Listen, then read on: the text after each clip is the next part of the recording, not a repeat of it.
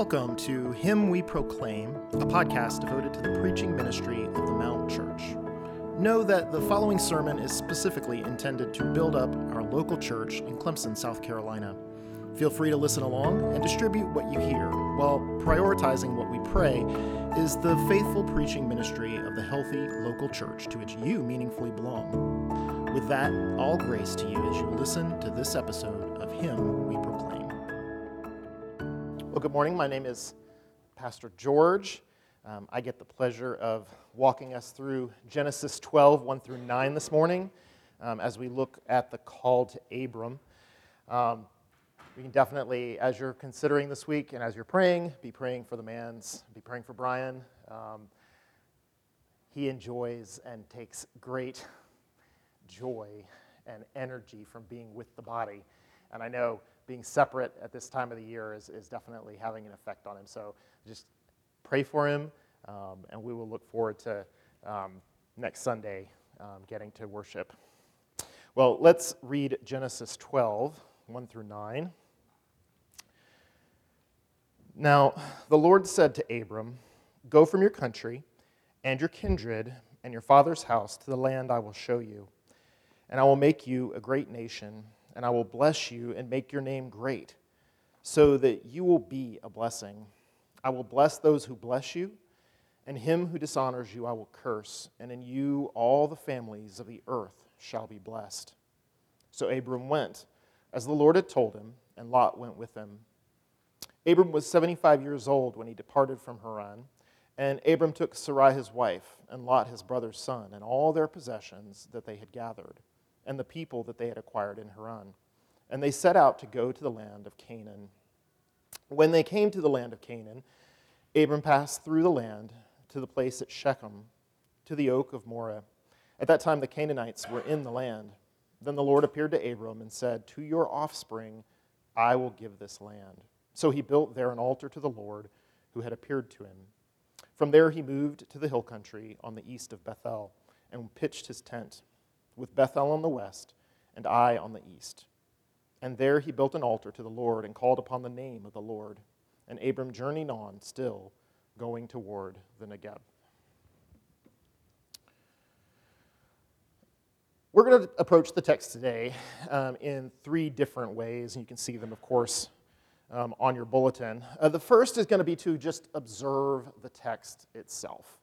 Um, what does it say? What does it emphasize? What's going on? What does it tell us about God? And we're going to call this reading basically reading exegetically. We're going to read out of the text. Um, second, we're going to read the text in light of Jesus. The passage begs to be read with Christ in mind or Christologically. It points to Christ. And then finally, we're going to read the text in light of the Spirit, um, in light of the church, in light of our call to be watching and waiting uh, to be holy as he is holy. So, those are the three ways we're going to approach the text, and we're just going to jump, jump right in. So, we start with the text, with the call to Abram, or in the weeds or among the trees, whichever metaphor you most like. And we're just going to ask, what do we see? So, first, verses 1 through 3, we see sort of the mission given to Abram. It says, Now the Lord said to Abram, Go from your country and your kindred and your father's house to the land that I will show you. And I will make you a great nation, and I will bless you and make your name great, so that you will be a blessing. I will bless those who bless you, and him who dishonors you I will curse. And in you all the families of the earth shall be blessed. So, observing the text, we find two commands. The first is go from your country and your kindred and your father's house to the land that I will show you. Now, it's kind of important, and it's not clear in the text necessarily, but Abram doesn't know where he's going. He's told to go to a country he'll be pointed out later, but that's the command to go. And this first command is, is associated with two promises. The first is that he will be made into a great nation, and the second, that he will bless you and make your name great. So, the second command it's easy to overlook. but it flows out of the first command and its promises. And it's easy to miss in the passage as it looks more like a ground or a reason, a purpose for the promises, but it's a command. In the, in the Hebrew, it's, a, it's, a, it's an imperative, it's a command. The ESV reads, so that you will be a blessing. We might rather read it as, and so you will be. You're going to be a blessing, or even just, so therefore be a blessing. And so we ask, how's he going to be a blessing? And God gives three more promises to answer that question. He says, I will bless those who bless you. He who dishonors you, I will curse. And in you, all the families of the earth shall be blessed. How would you like to wake up tomorrow morning and have God tell you that He is going to advance His kingdom through you in particular? That He's going to enhance your reputation beyond compare? That He's going to bless you through others and curse those who oppose you? How would you like confirmation that the work you're going to engage in is going to be to the good of everyone. God's promises to Abram are nothing more than astounding. They're flabbergasting, they're just ridiculous. And all he commands is to go and be a blessing. Well, that is, go to the land I will lead you to. You'll just have to trust me that this is the right move, Abram. Leave behind everything you're used to your country, your cultural expectations, your family and traditions, the settled and organized life you've been living. Oof. And well, some are going to bless you. That's awesome. You're going to make enemies going where you're going. Don't expect fanfare and celebration when you arrive but it will all work out in the end. Believe it. God promises great things to Abram, but he doesn't promise an easy path. That's what we see in the passage. Still, observing the text, what do we see of God's character here? First, we should see that he's personal. He's not a hidden, aloof God. Those who say that God can't relate to his creation because he's just too holy, Moses and Abraham sort of think otherwise. God is personal, He's present. He's a God who understands community, and we can even say that He creates community and has created us for community. From Abram will come a great nation, and God understands the value in a good name. God calls us to ascribe worth to His name. And so, in the same way, He says, I'm going to give you a good name. He understands praise rightly placed, thanks truly given. Also, God, the, the best giver, the best gift giver, knows what a blessing looks like. The author of life knows what the blessed life is about. He makes the sun to shine on the just and the unjust, and the rain to fall on both too. He knows how to make life thrive. And that's what it truly means to be blessed. Not just, well, everything's going well for you, but blessed, thriving, living to the fullest. And we find a God who has a sovereign plan. He can choose who he wants to choose. He can state unequivocally, even when everything suggests otherwise, what will happen, what will come to pass. So let's talk about that for a moment. When everything suggests otherwise. First, let's go back to the passage starting at verse 4, and we read So Abram went as the Lord had told him, and Lot went with him. Abram was 75 years old when he departed from Haran, and Abram took Sarai his wife, and Lot his brother's son, and all their possessions that they had gathered, and the people that they had acquired in Haran, and they set out to go to the land of Canaan. So, when everything suggests otherwise, Abram is 75 years old, it's hardly the time to start family planning. Just a few verses earlier, we're told now Sarai was barren. She had no child. God has picked the least likely couple to send off to produce a great and mighty nation. But the passage is clear. So Abram went as the Lord had told him. Lest it be missed, can we remember that just recently Abram is out of Ur and Haran? Now, neither Ur nor Haran are known for their monotheistic worship of Yahweh. They're not known for faithfulness. This isn't the setting we would think out of which would come an obedient and faithful God-fearer. Right? So, whatever greatness we imagine in Abram, he is God's chosen man.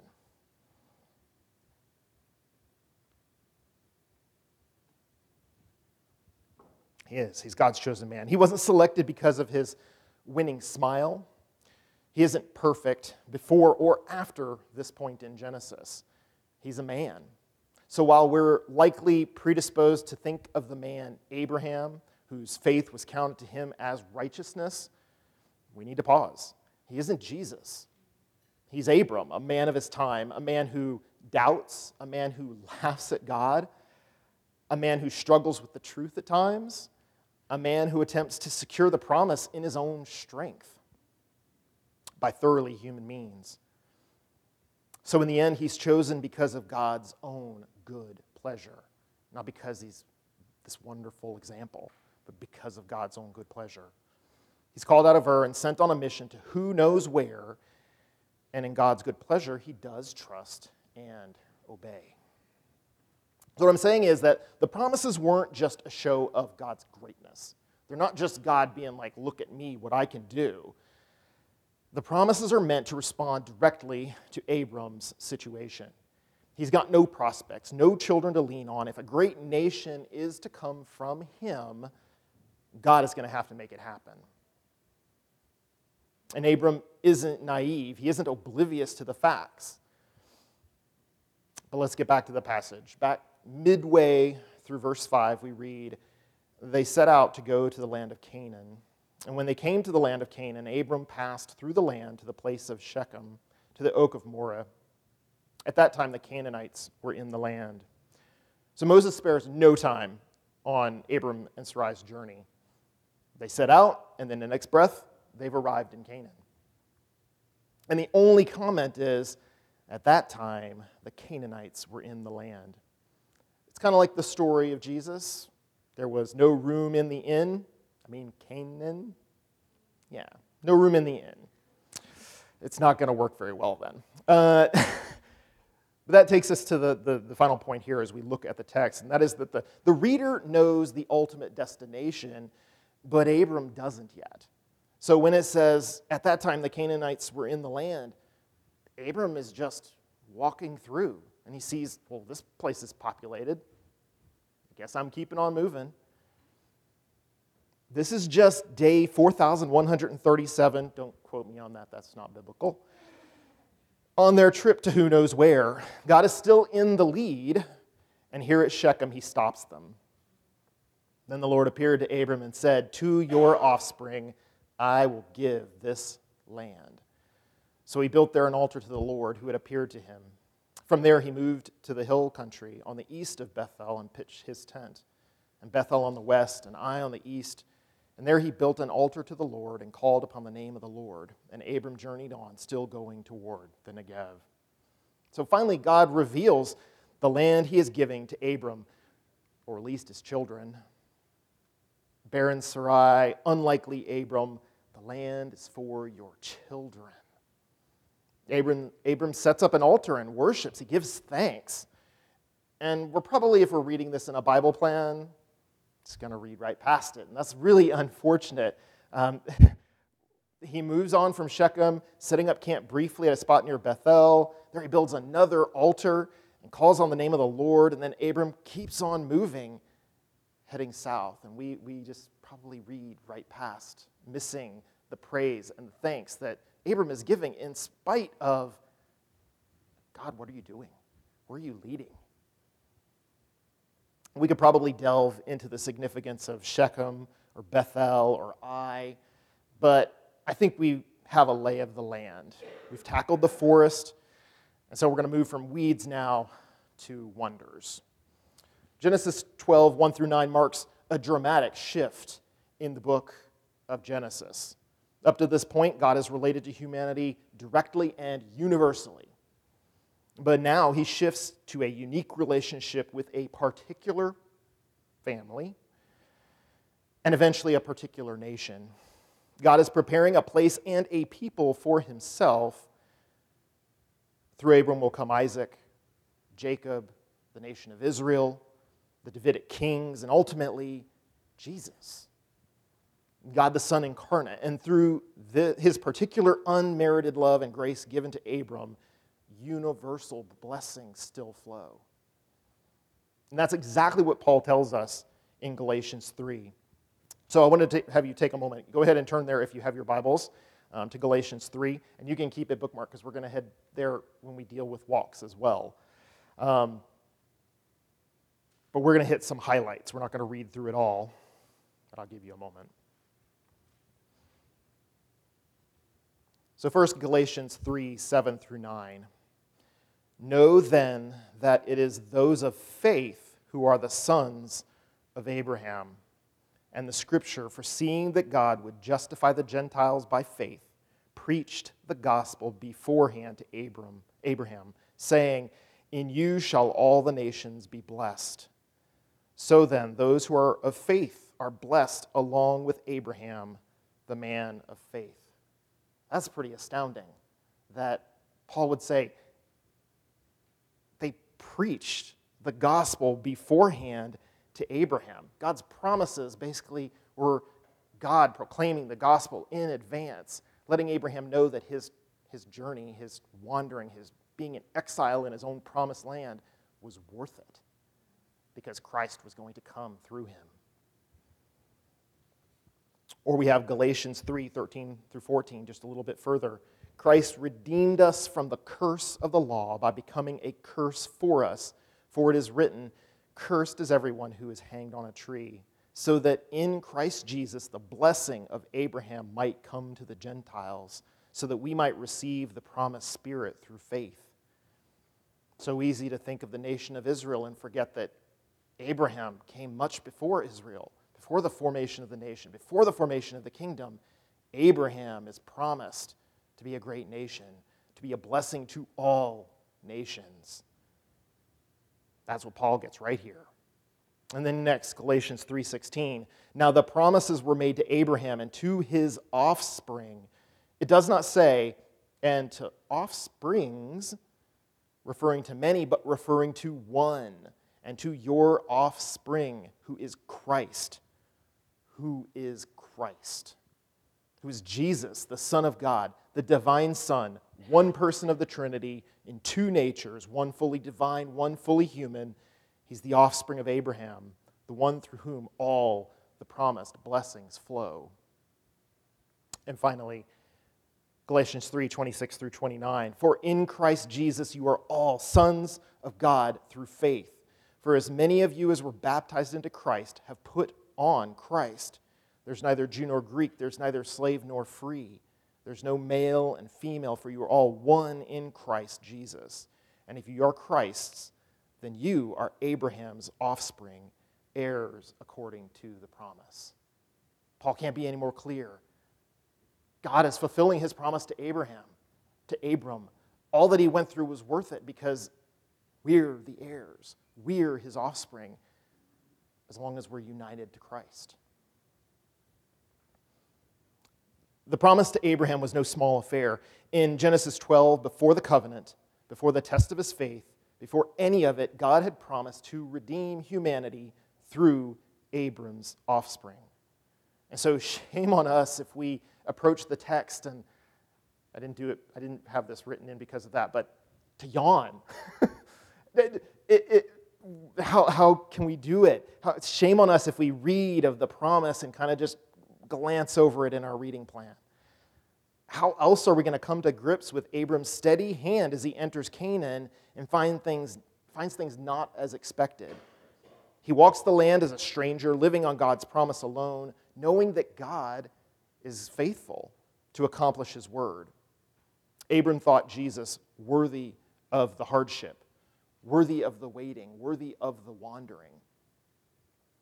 Like Abram, Israel was called to be a blessing to the nations, an example of the wisdom of God, his justice, his righteousness, his kindness, and his mercy to the praise of his glory. But the nation failed spectacularly.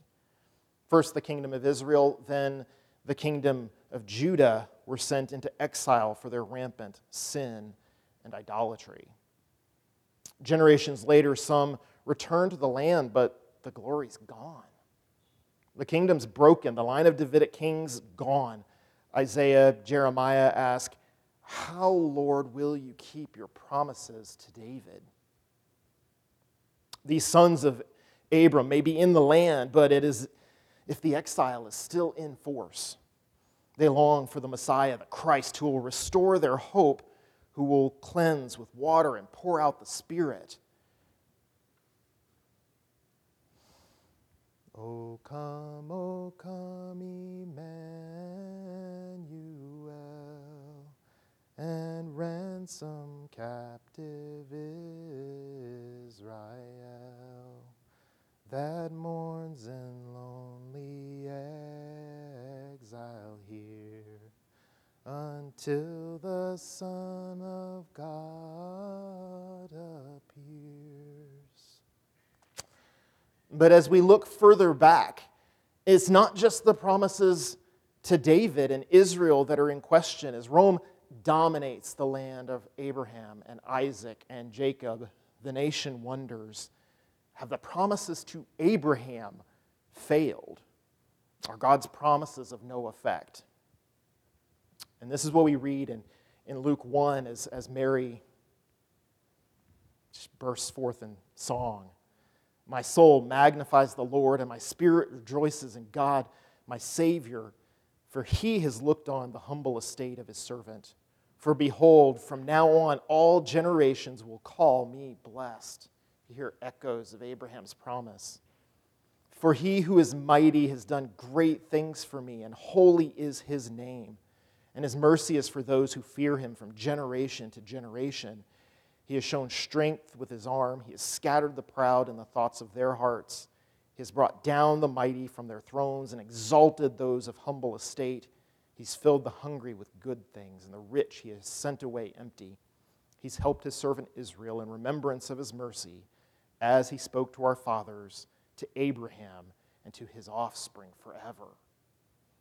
God's not forgotten his promises. God, the only hope of salvation, he's not forgotten.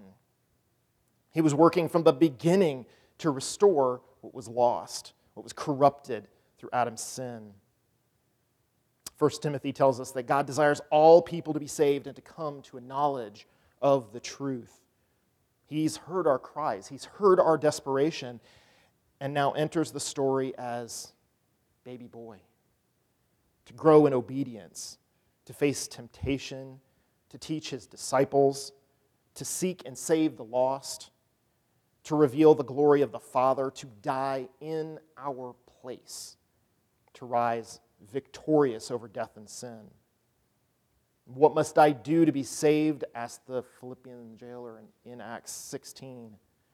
And, and the response is simple believe in the Lord Jesus Christ, and you will be saved. The message of Genesis 12 is, is just as simple. God has not forgotten his plan to reconcile us to himself. God is not impotent in the face of human sin and corruption. And so the invitation goes to you this morning. Friend, will you believe today and be saved? Will you respond to the Savior like Abram, trusting the lover of your soul? You can rest on the promise of Jesus Come to me, all of you who are weary and burdened, and I will give you rest. Well, we started down the weeds, we've worked through the wonders to be found in Christ. And now it's time to consider our walks. Paul writes in Romans 15 For whatever was written in former days was written for our instruction, that through endurance and through the encouragement of the Scriptures we might have hope. So we ought to ask ourselves what, what is it that this passage teaches and demonstrates and calls and commands? how do, what, what do we respond? How do we respond? How does it give us hope? What are the indicatives? What are the imperatives, the commands? What do we see? What do we do with this passage concerning Abram and his offspring, Jesus? And the writer of Hebrews encourages us to see Abram as an example of faith. So it not only points to Christ as the promised seed, but it calls us to see Abram as an example of faith. maybe trust is a better word today. Often we think of faith as just, I'm going to believe, completely ruling out anything that uh, I've experienced and know, but it's not biblical faith. But trust really works the way that we think of it is because we know a person, we put all our eggs in that basket. That's what Abram points to us, points us out uh, to do. Uh, between the first two songs this morning, we read Hebrews 11, 8 through 16. And verses 8 through 9 tell us that by faith, Abram, Abraham obeyed when he was called to go out to a place that he was to receive as an inheritance. And he went out not knowing where he was going. By faith, he went to live in the land of promise as in a foreign land. Let me think back to today's passage, specifically verses 6 and 7, at that time the Canaanites were in the land. Then the Lord appeared to Abram and said, To your offspring I will give this land. That's the decisive moment. What will Abram do, uh, seeing that the land of promise is a plan for the future? He's given up country, kindred, home to wander here as a stranger, an exile. Is this the straw that will break the camel's back? Is this the extent of Abram's trust and obedience? And the clear answer from Scripture is no, of course not. Reaching Canaan and considering God's promises, Abram recognizes that God has something bigger in mind than a physical locale and children he can bounce on his knee. Not that it's less than that, but he won't find rest here because there is something eternal, an eternal city that he's a citizen of. He's content to wander at God's discretion because he believes that God has something better in mind. So Hebrews 11 says, For he was looking forward to a city with foundations, whose designer and builder is God. His hope and trust were transformed by a knowledge of Christ. So today, brothers and sisters, where does your hope lie? We sit in the Christmas season. Where is it? Is your hope in a good grade? Has it been in passing a class, graduating on time, a good marriage, children to be proud of, a good reputation at work, cash in the bank? They're all good things and all things that can be twisted in our sin to keep us settled and comfortable, unwilling to move, unwilling to respond when God calls, unwilling to give up what we cling to when God asks us to hold it loosely for His glory. Are you looking for an eternal city? Are you looking for the rest only found in Christ, or are you just looking for a place to lie down now? Does the coming judgment of Christ on unbelievers spur you to loving gospel proclamation? Does the Spirit dwell within you moment by moment, conforming you to the image of Christ? Giving you security like nothing else can. With the coming of Abraham's offspring, we have a hope that Abram may not have anticipated. In the Old Testament, the experience of the Spirit was uneven. He empowered leaders for a time prophets, priests, kings. But as Scripture unfolded, the promise deepened. Jeremiah and Ezekiel envision a day when God will pour out his Spirit and cause it to dwell within his people. They'll all know the Lord. And Paul connects the gift of the Spirit to the promise to Abram. So let's take a look back at Galatians. We read in Galatians 3 3 through 7 having begun by the Spirit, are you now perfected by the flesh? Did you suffer many things in vain? If indeed it was in vain, does he who supplies the Spirit to you and works miracles among you do so by works of the law or by hearing with faith, hearing with obedience. just as Abraham believed God and it was counted to him as righteousness, know then that it is those of faith who are the sons of Abraham. Galatians 3 13 through 14 continues Christ redeemed us from the curse of the law by becoming a curse for us. For it is written, Cursed is everyone who's hanged on a tree, so that in Christ Jesus the blessing of Abraham might come to the Gentiles. But he then says, So that we might receive the promised Spirit through faith. And finally, Galatians 4 4 through 7. But when the fullness of time had come, God sent forth his Son, born of a woman, born under the law, to redeem those who were under the law, so that we might receive adoption as sons. And because you are sons and daughters, God has sent the Spirit of his Son into our hearts, crying, Abba, Father. So you are no longer a slave, but a son, and if a son, then an heir through God. Brothers and sisters, the Holy Spirit is not just a force or a power tacked on to the idea of salvation. In God's plan, the indwelling of the Holy Spirit was always part of the promise to Abram. And we, as his people, the heirs of the promise, we have the Spirit within us. It's exactly what Jesus promised. If anyone thirsts, let him come to me and drink. Whoever believes in me, as the scripture has said, out of his heart will flow rivers of living water, by which he signified the Spirit. The message of Abram in this passage is that no earthly rest or security can compare with Christ. No earthly city compares to the coming of the King. So we keep moving step by step until we're in his presence face to face.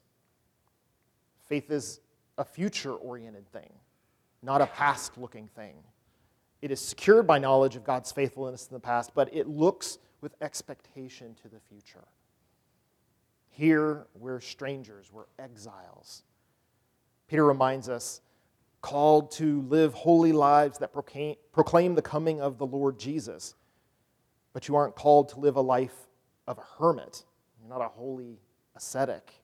You're called as part of a chosen race, a royal priesthood, a holy nation, a people for his own possession.